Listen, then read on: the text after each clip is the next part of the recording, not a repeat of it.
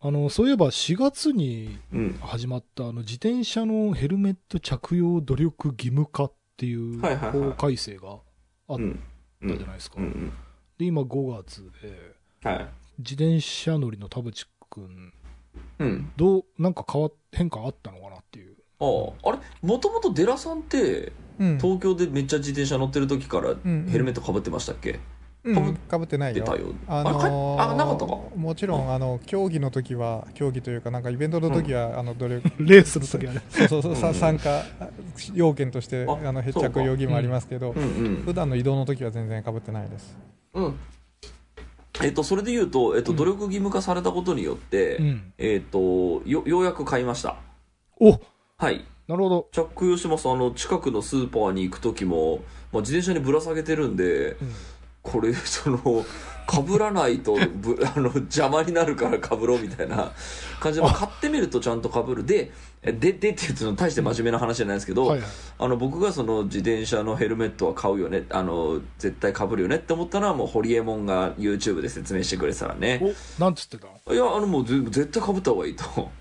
本当に自転車で命を落とすとかそのそんなのその車が突っ込んでくるみたいなことはもう運ゲーだからまあでもリスクとしてはそうだよね。本当に絶対そう。だだからかぶんないよりかぶった方がいいんだからかぶれよっていうのをホリエモンが言っててだから逆に今までよく無事でいいたよね。いや、本当そうだと思います。あの、僕もなんかその、車になんかちょっと小づかれて自転車倒れたみたいなこと一回あるんですけど、あれ頭打ってなかったから良かっただけで、は頭打ってたら死んでた可能性があるんだったらかぶっとけばっていうい。のは。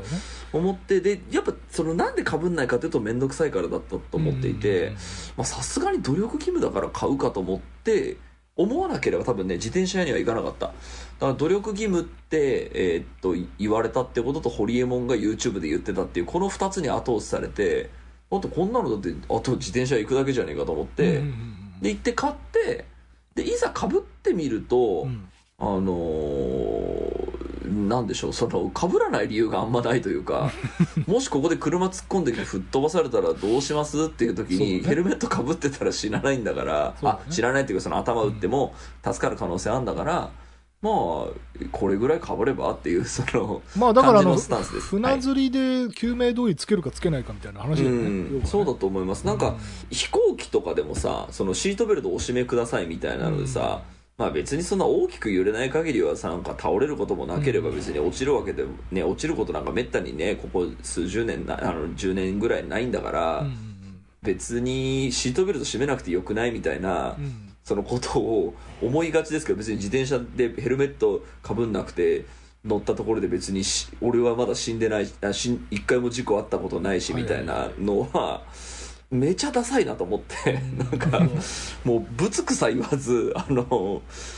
言うこと聞いとけっていうそうだね。のっていう意味では努力義務っていうのはいいあの命令だなとはちょっと思いました。で結局習慣化したら多分ね、そんなに大したうん大大したことないいんですよね。ようん。あの、アルコール消毒みたいなもんだよね。あそうそうそうそうあれが起きるまではなんか、うわ、うん。めんどくせえの手続き増えたなって思うけど、始まったらなんかもう慣れちゃう。よね。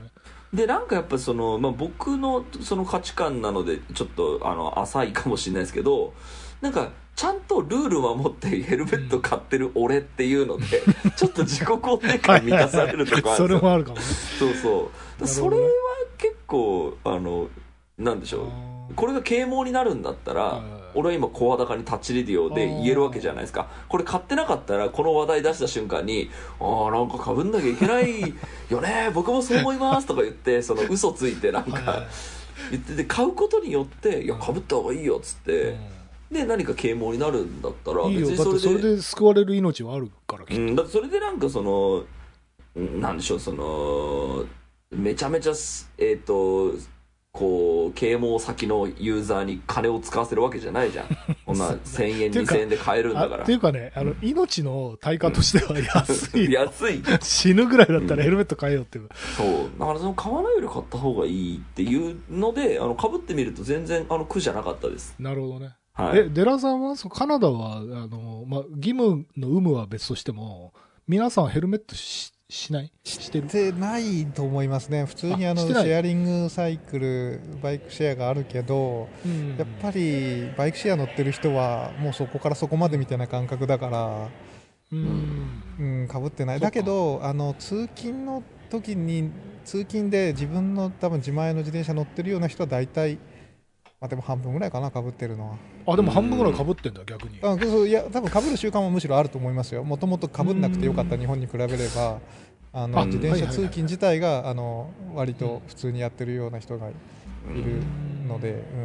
でもなんかそのその話できあのこう思気づくんですけど、うん。シェアサイクルだとじゃあどうやってヘルメットかぶせんのっていうのってそのシェアサイクルに そのヘルメットをつけとくしかないですよね。うん、そうそう。だって持ち歩くわけないからね。まあ持ち歩くほどのあのうん、方なんか厳しさがあれば あれだそけど。んなそう、ね、だから努力義務になってんのかもね。そのそのヘルメットかぶってなかったら罰金ですってなったらシェアサイクル事情も、あのそうなくなりなくなるかその絶対ヘルメットをぶら下げそのそのうん。機体にね、そのぶら下げとくしかないってなるとちょっと費用もかさむしみたいなのでやると努力義務っていうのがまあ一番いいとこなのかな。でだからシェアサイクル乗ってヘルメットかぶんないで車に突っ込まれて死ぬような人はもうしょうがなかったねみたいな感じなのかな、まあそうね。難しいね。まあということであのじヘルメットはかぶった方がいいです。いいよ。ちゃんとアップデートしてる、今週も始めます。はい。田代智和と。田淵智也のタッチレディオ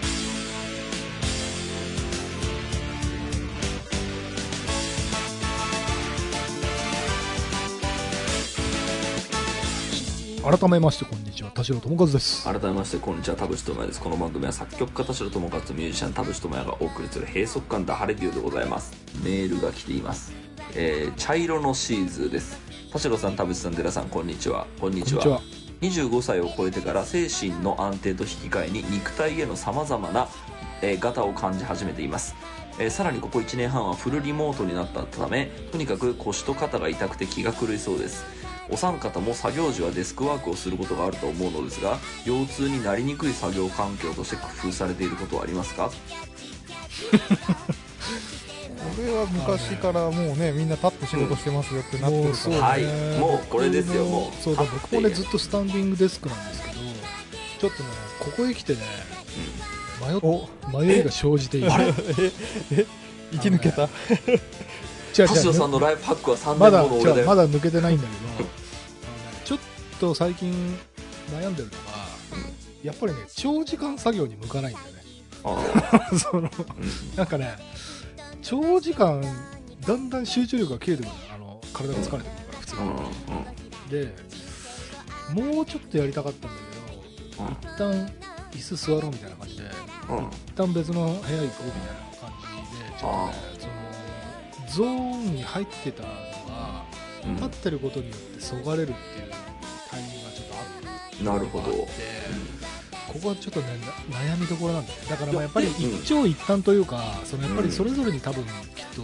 良し悪しがあるんだろうけど。いやでもちょっと待って。でもそれで言うとねごめんなさい急急 すぐクックって入っちゃって申し訳ないけど じゃあ作業場に椅子があったらずっと集中続いたんですか？って思うんですけど。いやそうだよね。それはそれでまた椅子座ってたってそう。別に集中はこれはきっとねそのなんだろうなパラレルワールド的な話で、どっちがいいかっていうことじゃないんだよね多分、うん何にでも一長一短があるんだなっていううんふうにちょっと最近思ってて。そうね。ここ最近のライフハックってことじゃないですけど あのクオリティオブライフのためのえーっと生活で、まあ、スタンディングデスクもさることながらさっき自転車の話しましたけど、結構ね歩くことにしました。うん、おう。はい。はいまあ、あのい1日8000歩歩いてないやつは死ぬっていう あの統計結果があるんで死なないためには1日8000歩歩こうと思って。で、えーとまあ、歩いているのででも歩くとやっぱ頭の回転がやっぱちゃんとあのするのでこれ多分あの、えー、と科学的にも多分証明されてることなんで 歩いた方が脳は回るよねっていうので、はい。えー、と散歩する。で例えばその、その主要駅に行くにも、まあ、1時間ぐらいは早めに家出て、えー、と30分ぐらい歩いてタクシーに乗っていくっていう方でその30分の散歩の時間を捻出する方があの結構クリエイティブだなと思って、うん。って思っていますで、はい。まあ、その散歩の時に何をするかっていうのがまた大事になってくるかなと思う時に、まあ、音楽聴くとかラジオ聴くとか、あとちょっとこれあんまりあの大きい声では言えないですけど最近、えー、とスマホに、えー、と動画を、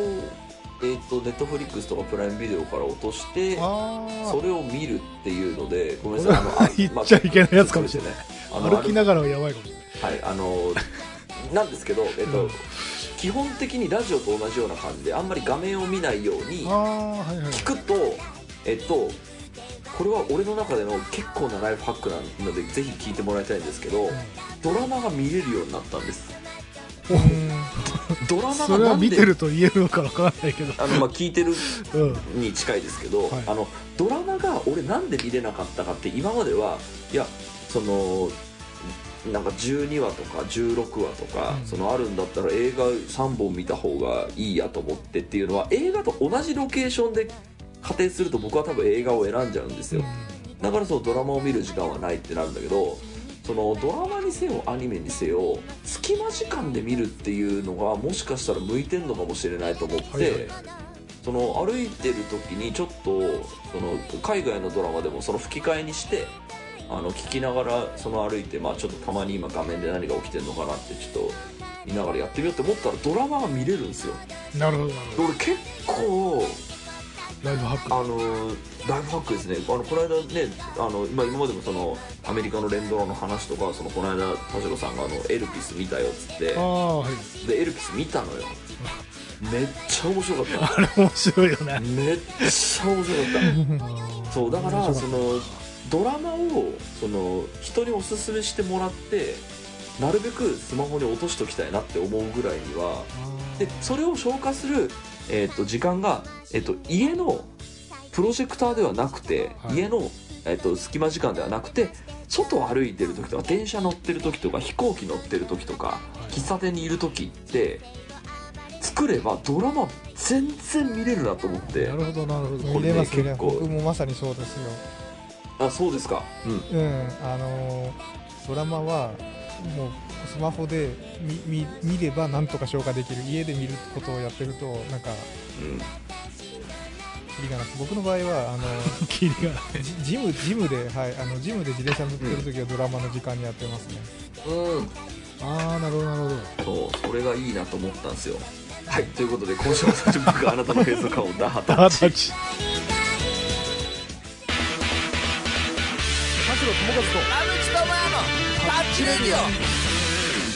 でねそのスマホでドラマを見るっていうことを、はい。えっと、やりだしたらもうもう一個いいことがあったんですよ。おう。SNS 見なくなった。あそうそうそうそうそうそう。これねそうかそうか。長年のストレスが今すっげえ解消されてて。確かにね。目が奪われるからね。目耳が奪われる。なんでこんな無駄な時間を SNS に費やしちゃうんだろう。そのもう俺は多分中毒だからこれもうしょうがないよねって思ってちょっと諦めてたところはあるんですけどそのスマホで別のものうん。をやった途端、その見なくなったね。だからこれが音楽とラジオだとやっぱ聴覚だけしかないあの、ツールなんで多分ちょっと SNS とはちょっと代替が効かないみたいなところがあってやっぱ目を使いたい時にはスマホを見ちゃうんですよね。ってなった時にあのじゃあ電車に乗りましたっていう時にあの無駄にその SNS 見る時間を、えー費やしてたのであればその間だって15分ドラマ見れんじゃんって思って見たら SNS 見なくなったね。嬉しい。その目を自分自らの目を奪うっていうことだよね、うん。なんかあのダイエットの話でうん。口が寂しいだけっていう人がさうん。ガムとかあのなんだっけ宮古昆布とかで、あの口になんかいるときは満足するからっつって、他のもん食そうえなくやってなるからねダイエットがあるんだけど、あれに近いよね、うんうん。その目を他のもので埋めとければそうそう SNS 見ないみたいな。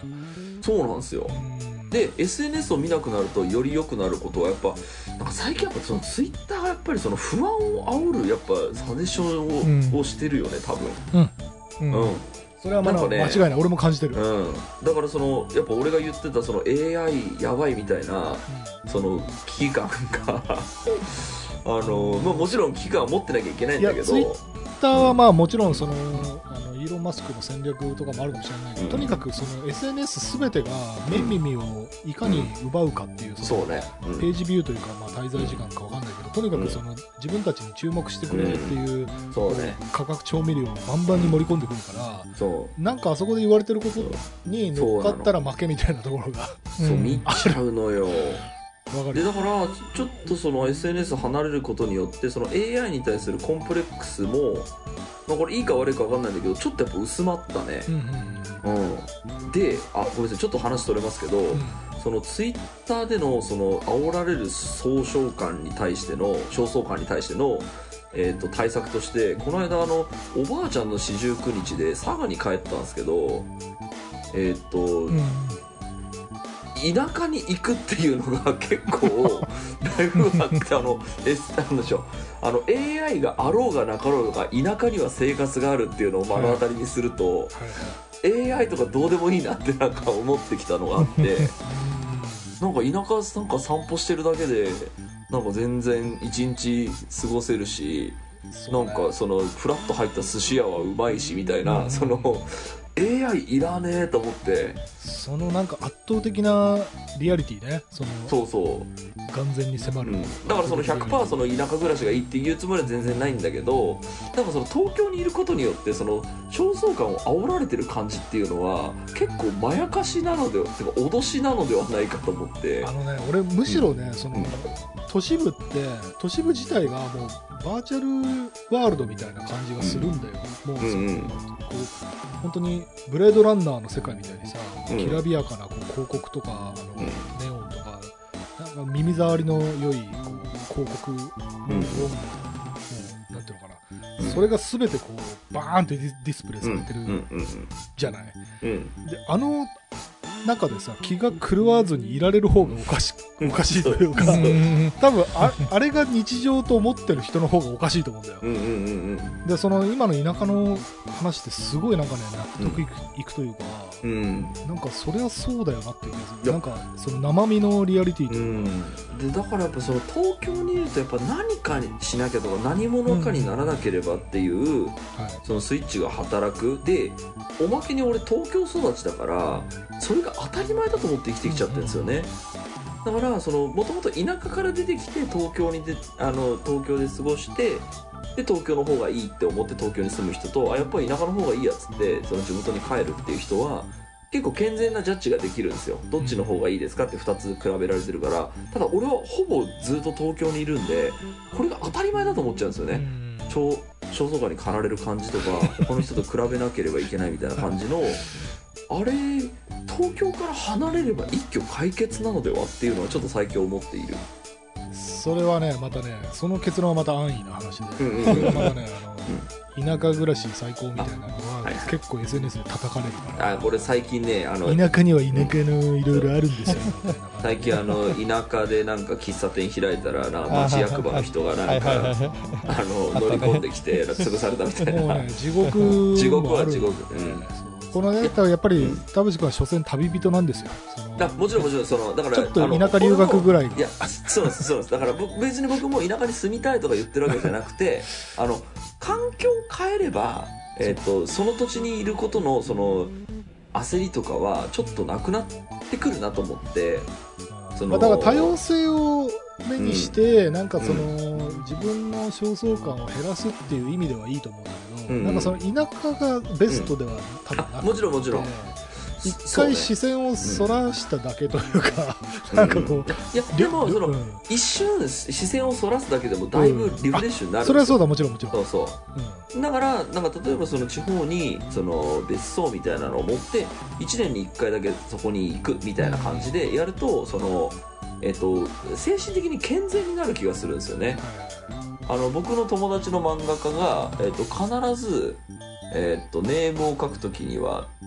で頻繁に箱根に行くんですね。はいそう。で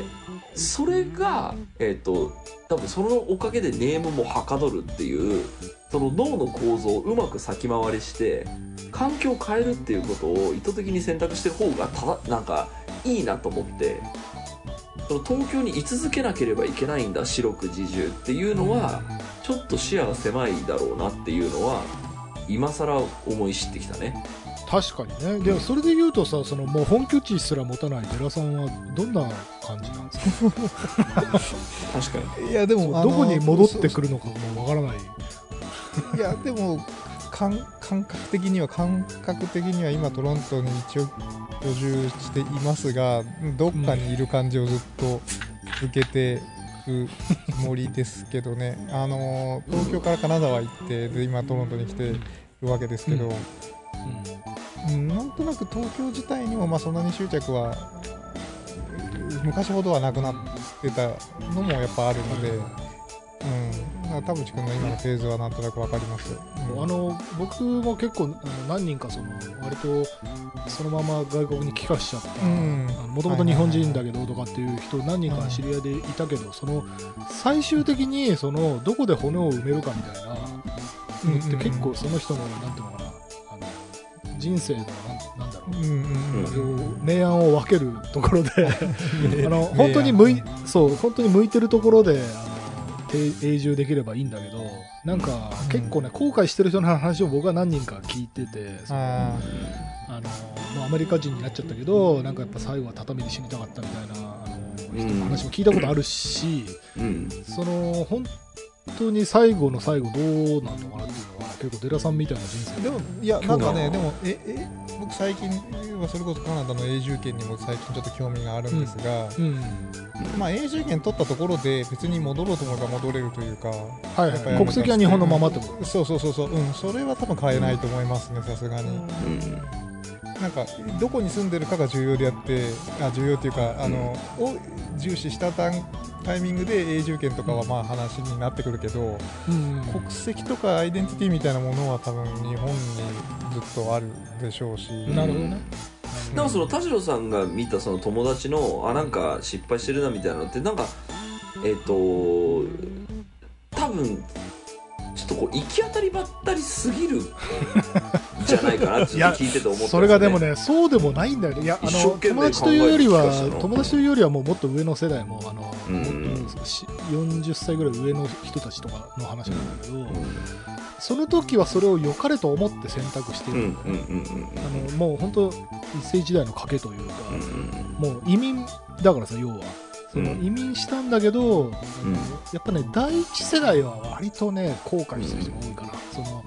もううん。第二世代第三世代は生まれも育ちもそこだからあんまりなんかあ単にミックスカルチャーで全然気にしてないんだけど、第一世代の人たちはね割とだからまあ寺さんがまさにねまさにその、今から、国籍取るとかだったら第一世代だよね、うん。でその人たちはやっぱりもともと持って生まれたそのアイデンティティというか文化がその,、うん。その国じゃないからうん。なんか後年に結構あの後悔し始めるっていうことをね結構よく見る逆に言うと最初は後悔しないんだ。そうあ若いうちはうんなんかね大丈夫。でその若いうちとその晩年で何が違うのかなっていうのは俺も結構テーマなんだよねうん。いろんな人の話聞いてるけどまだわからないいやだから結局その どっちもどどっちを選んでもそのユートピアではないみたいな ことだと思うんですよ。そのなんでしょうその家は買った方がいいのか賃貸でいいのか 論争みたいなの一応って、言ったね。結局一長一短じゃないですか。どっちを選んでもその嫌なことあるから。そうなんだよな。そう。だからそれはそうじゃない？ってなんか話聞いて確て思う。かにね。だから結局全部一長一短ってこと、そうだからっつってその帰化しない方が良かったのいい人生だったのかっていうとそこは胸張ってほしいですよだって。そうあの、うん、それはあの帰化しない方が良かったなみたいなのはあのいやもしあるとしたらなんかめちゃくちゃいじめられたとか 帰化しない方が良かったのかなみたいな、タイミングが悪くね。そのビジネスがうまくいった人はうん。そういうこと言わないんだよ、そのはいはいはいうまくいかなかった人はやっぱりこんなことなら出なきゃいけないんだってだよねだからこれ多分そうだね。あ国籍は関係ないかもね、うん。その人のそうマインドセットの人生のそうね、成功が、ね。あれかも。違うさあもう一通メールいきますね、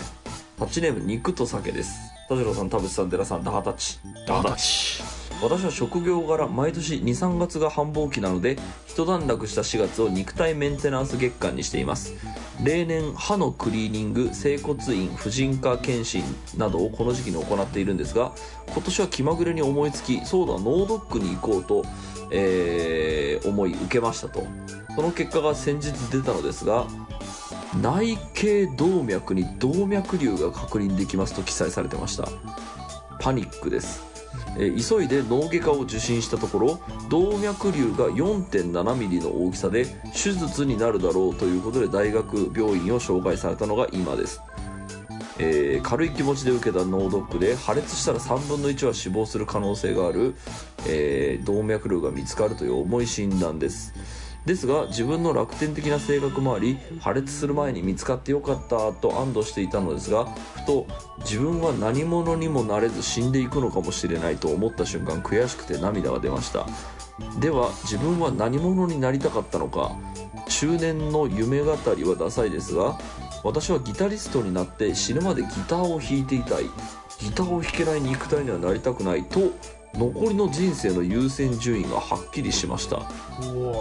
今まで私は自堕落な生活を送ってきました。特に血圧が遺伝もあり高く普通の人以上に気を使わないといけないのにもかかわらず、えー揚げ物が好き、えー酒はビールハイボールレモンサワーを毎日56杯休館日は肉を、えー休館日はあ休館日あるんだよかった。休館日は二日酔いが治らない時だけ。と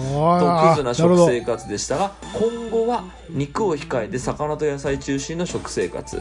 えー禁酒にシフトしていこうと心に決めた次第です。が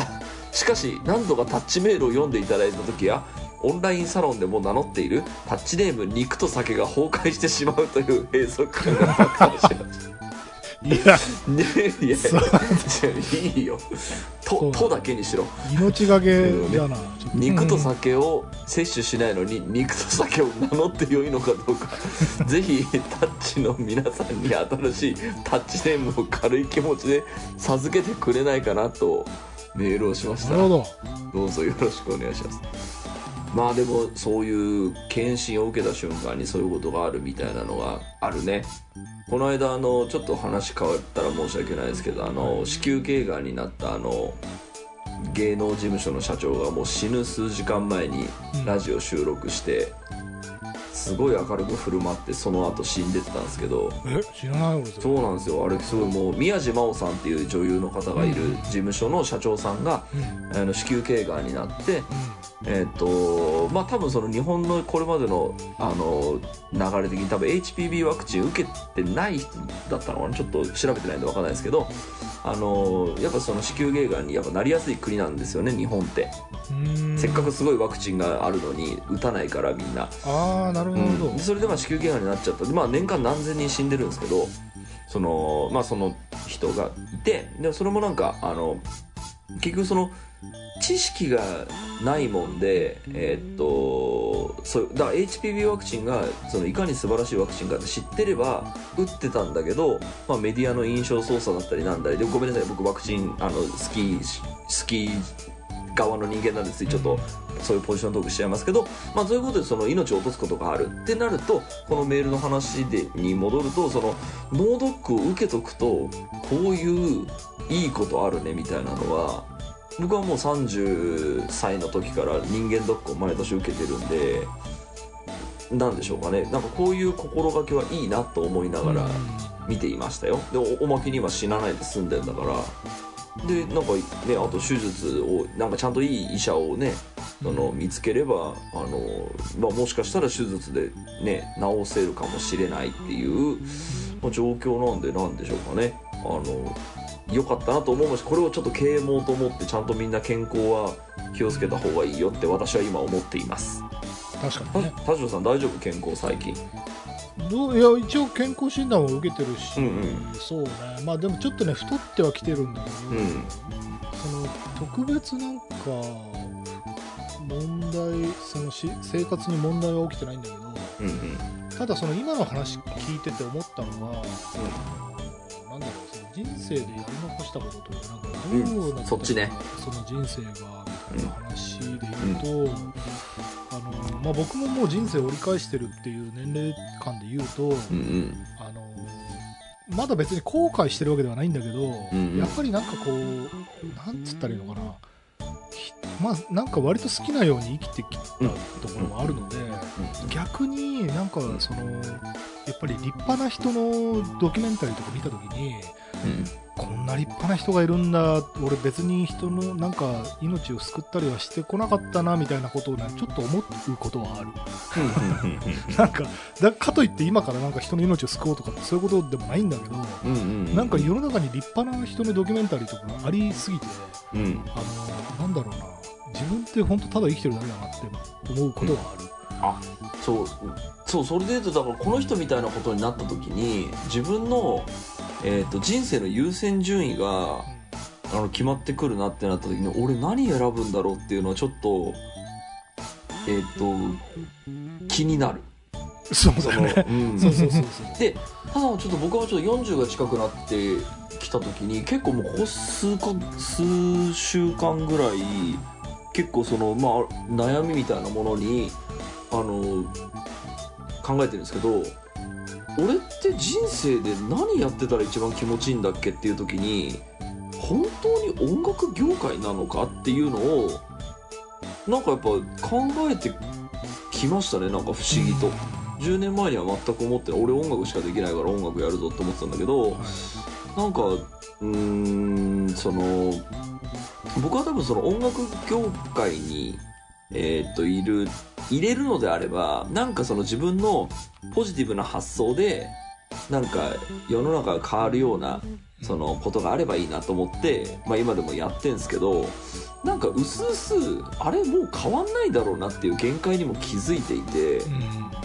うんまあそれだから自分の力不足なんですよね。俺がもうちょっとこういう風に立ち回れたらとかもっとこいういうやでもねこれ多分みんな言ってると思うよ。あの、うん。そのなんか一人の人生ではちょっと間に合わないことが多分たくさんありすぎて。そうね、うん。だからそれをあのちょっと最近ちょっとたまたま結構ちょっとネガティブに考えちゃう時期だったんででそれを考えた結果出てきた答えとしてはなんかその音楽業界にいたいっていうのは人生の目的じゃなくてなんかその社会に貢献したいみたいなみんな最終的にそういうこと言うんですけどなんか結局その人に貢献して気持ちよくなりたいっていうのがあの多分あるんだろうなって思ったんでそれが音楽でできれば最高なんだけど多分えっと俺多分音楽じゃなくてもう何か人に貢献できることってあるかもしんないなって思うとう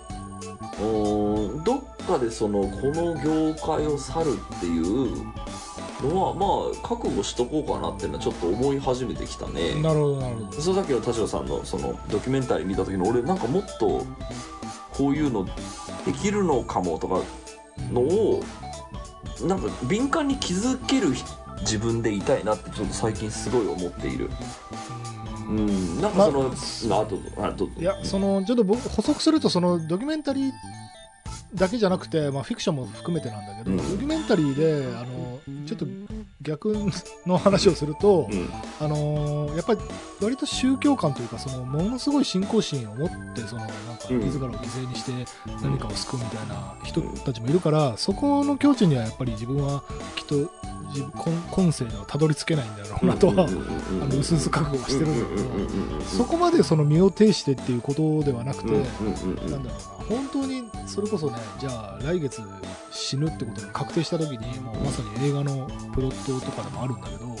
その1ヶ月何するかなってなった時に、その自分のなんか生きてきたそのなんか足跡みたいなのなんだろうみたいなことをやっぱり考えちゃうんだなっていうのはねなんか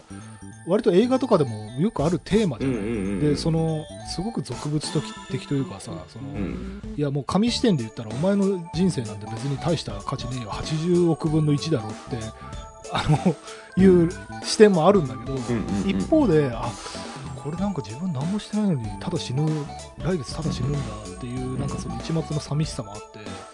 なんかそれだったらあがきたいなみたいな気持ちがあるんだよね、わかるわかるわかる。その何であがくかみたいなところだよね。そうね。だからそそうだから何であがくかっていうのってえーっと自分で気づいてない可能性もあるんですよね。うん。なんかそのじゃあ今の中で自分の得意なもの社会に貢献できることなんですかってなると音楽ですねって答えられるんだけどそうじゃない可能性もあるから。あとさそのうん。残り1ヶ月でやれる音楽がさ1ヶ月分しかないじゃない、そうね。そこで何するかっていう問題もあるようね、ん。そうなんですよね。その1ヶ月全部音楽に注いだとしてもさ1ヶ月分で終わりなわけじゃない、そうね。そうそれで何する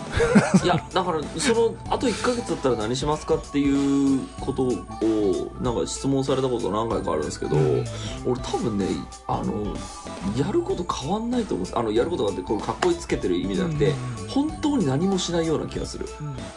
うん。普通に目の前の今までの1ヶ月分とうんやって。1ヶ月分を過ごす。だってそそこからもう人生変えられないもん、だからまあ要はあれだよね志半ばにしてっつって死ぬ,、タイプだよいやなんかさなんか YouTuber でもこの間いたけどなんかそのこう病気を宣告された瞬間にあんば世界旅行に行きたいって言ってその世界旅行に打って出るみたいな人いるけどでそれはさっき田代さんが言ったドキュメンタリー見た時にすごいなって思う対象なんだけど俺多分やんないもんね、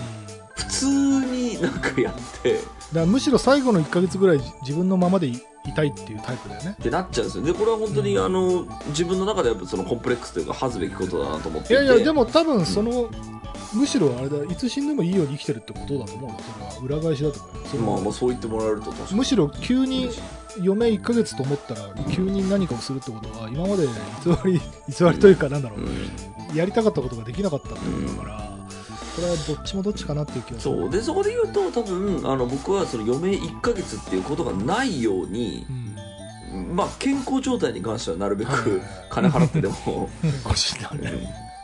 取っとこうかなと思うのでうん。で今ってその本当防げる病気いっぱいあるからそそうなのもしかしたら多分あと10年以内多分アルツハイマーも多分ね防げる病気になると思うんですよね。でがんに関してもだいぶ治せる病気になってきたっていうのでなんかその辺の知識はね本当あのまあ男性もそうだけどやっぱ女性はやっぱ HPV ワクチンという素晴らしいワクチンを打たねえ人が多いっていうのは本当に損失だと思いますけどね。もったいないね。なんか男性も打った方がいいらしいですよ、うん。えデラさんそのカナダではどうどうしてん？その病院か人生病院や人生なんか病院関係は今のところあのえあのなんかあったら保険に対応します対応してもらいます。なんかあったららってことでしょ？それはそのそうそうそう。要は定期検診みたいなものはないってこそうね。てかまだ1年しか住んでないから1年に1回のやつをうーんとまあ毎年1回日本に帰ってやるのかいや多分ねその医療体制的な意味で言えば普通に日本の方がいいんじゃないですか、ね、日本の方がいいよね。そうね。ん。そうねじゃあその急にそのデラさんがおなお腹痛いとか頭痛いとかって倒れて、その例えばくも膜下出血でしたみたいな時にカナダで病院にかかったらっていいうやそれが可能性考えてそうそれはもちろんもちろん考えて考えてませんが、かん。あのなったら保険があるなぐらいしか考えてないです。考えてうんそうね。と考えてないません。めっちゃ医療費高そうじゃない？勝手なイメージだけど。いや高いだからだから保保険があるんですけど保険っていうのはそのうん。海外旅行保険だったりそういう、うん。あのなんかあった時の保険はありますがうん。逆に僕生命保険も入ってないしなんかあった時のっていうのはあんまりうん考えない考えない勝負かもしれないですね。やっぱそこら辺はねちょっとデラさんは いろいろなものを超越して心る配だからね。うんそうね。超守るものがないみたいななんかわかんないです。けど人生をかけて達成したいものも別にないみたいななんかあのそんな感じですね。そこまでの使命的なものを今深く意識することはなく、えーあのゼルダが出たからゼルダがやりたいとかそん。な感じのなん。かそのさなん。か強強楽的な生き方をしてますねアメリカ帰りの作曲家とかよりもさ、うん。デラさん。の方が気が狂ってるっていうねこれしてくるじゃん。強楽的な本当だよミュージシャンなん。かもういい子ちゃん。しかいねえからな快楽主義的なそうかもしれないですねさあということで健康は大事にしてくださいねありがとうございましたありがとうございました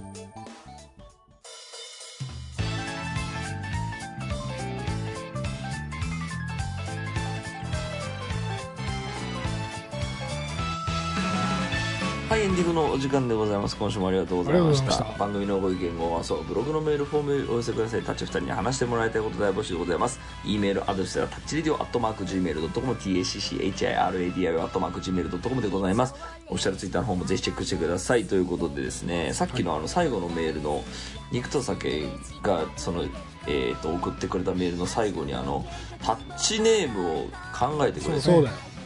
これ決めて終わりにしましょう今日はどうする？肉と酒使えないんだって。あのだから、うんひ一案としてはこれあの具体的な羅列というよりはこんな感じっていう提案なんですけど、うん。そのなんか健康博士元肉と酒みたいな。ああはいはい。EX みたいな。そうあのプリンスみたいな。感じで健康博士いいね。これを機に健康博士とか障害ギタリストとか、うんあそうそうそうそうそう、うん。なんかその寝返寝返った感じもなんか人間として生々しくて、うん。その泥臭くていいかなっていう気がしますよそうね。だからそのね気にしてるのがなんかそのタッチメールを送るときにあの人だって思われなくなるとかそのオンラインサロンでなんか認識されなくなるみたいなのがなんか引っかかってるんであればなんかその大したことない別に名前変えるぐらいいやいやだからなんかそれもさ一つのアイデンティティというかさ面白いじゃない、ちょっと例えが合ってるか分かんないけど、うん。なんか元ヤクザのなんかし神父かはい牧師はいはいみたいななんかそういうさなんかうん。改心しましたよみたいなのも全然一つキャラ立ちとしていやいいっすよね、僕あのすごいさっきのメールすごいいいなと思っていてその人生の残りの優先順位を考えるようになったみたいなのすごいいいメールだなと思った時にこれこそが閉塞感の打破なんじゃないかなと思ったんですよ。うんうんうんっていうと一つの概念になったような気がするんで これはタッチネームはタッチレディオっていうのはどうかなって思ったんですけど。超越しましたね。概念としての。でこの後多分人が身を身をもってタッチレリディオになったんだと。で、えー、とこの後、えー、と承認制になるんです。タッチレディオというそのラジオネームは次に私は閉塞感打破しました。概念になりました。よしじゃあタッチレディオ2っつってこれ投資番号つけてくんですね。その認定は誰がする 俺たちは俺たち。私私概念になりましたメールをもらってうんなるほど。なんかそれももう死んだ人みたいな感じで。するけど書いてよみたいな。そうあの星の名前みたいな感じしてるけど大丈夫かな？俺縁起悪くない。確かにタッチレディオというタッチメールはちょっとあのタッチネームはちょっとやりすぎか。やめよう。戻るとなんだっけ？田代さん何先なっつった健康博士。健康博士かっこ元肉と酒。元ニクスだけね。さ元をつけた方がいい。つけた方がいいね。だからプリンスだよ。プリンスさ、プリンスギタリストだからね。ちなみに、うん。あのあの人ギターも上手かったから、うん。亡くなったけど、うん。いやまあいいんじゃない？いい踏襲の仕方だと思うけどあとあのいよいよ本名っていうのもいいよね。あああそうか。概念になったから。うん何も恥ずべきことなくなったんだから。いよいよ本名でいい。確かにな、ね。そうね。うん。そうだよ。本名をかっこ EX に行くと酒でいいんじゃない？これかっこいいじゃん。だってそのラジオにも胸を張って自分の名前ですって言えるようになったっていうのはこれこ俺がさっき言ったその概念になったのだからタッチレディオでいいじゃんっていうのと結構近い話でうん、ああ確かに概念としてもうそのげ下脱じゃないなんだ、うん。その概念という存在になったんだから 本名でいいんじゃない？胸張っていこうよみたいな。なんかもうなりふり構ってらんねえんだよみたいなね。その、うん。なんかこう感じもいいと思う。いいと思う、うん、これにしよう。ではお便りお待ちしてます。今週はここまでです。はい。お相手は田代智和と。田淵智也でした。また来週。また来週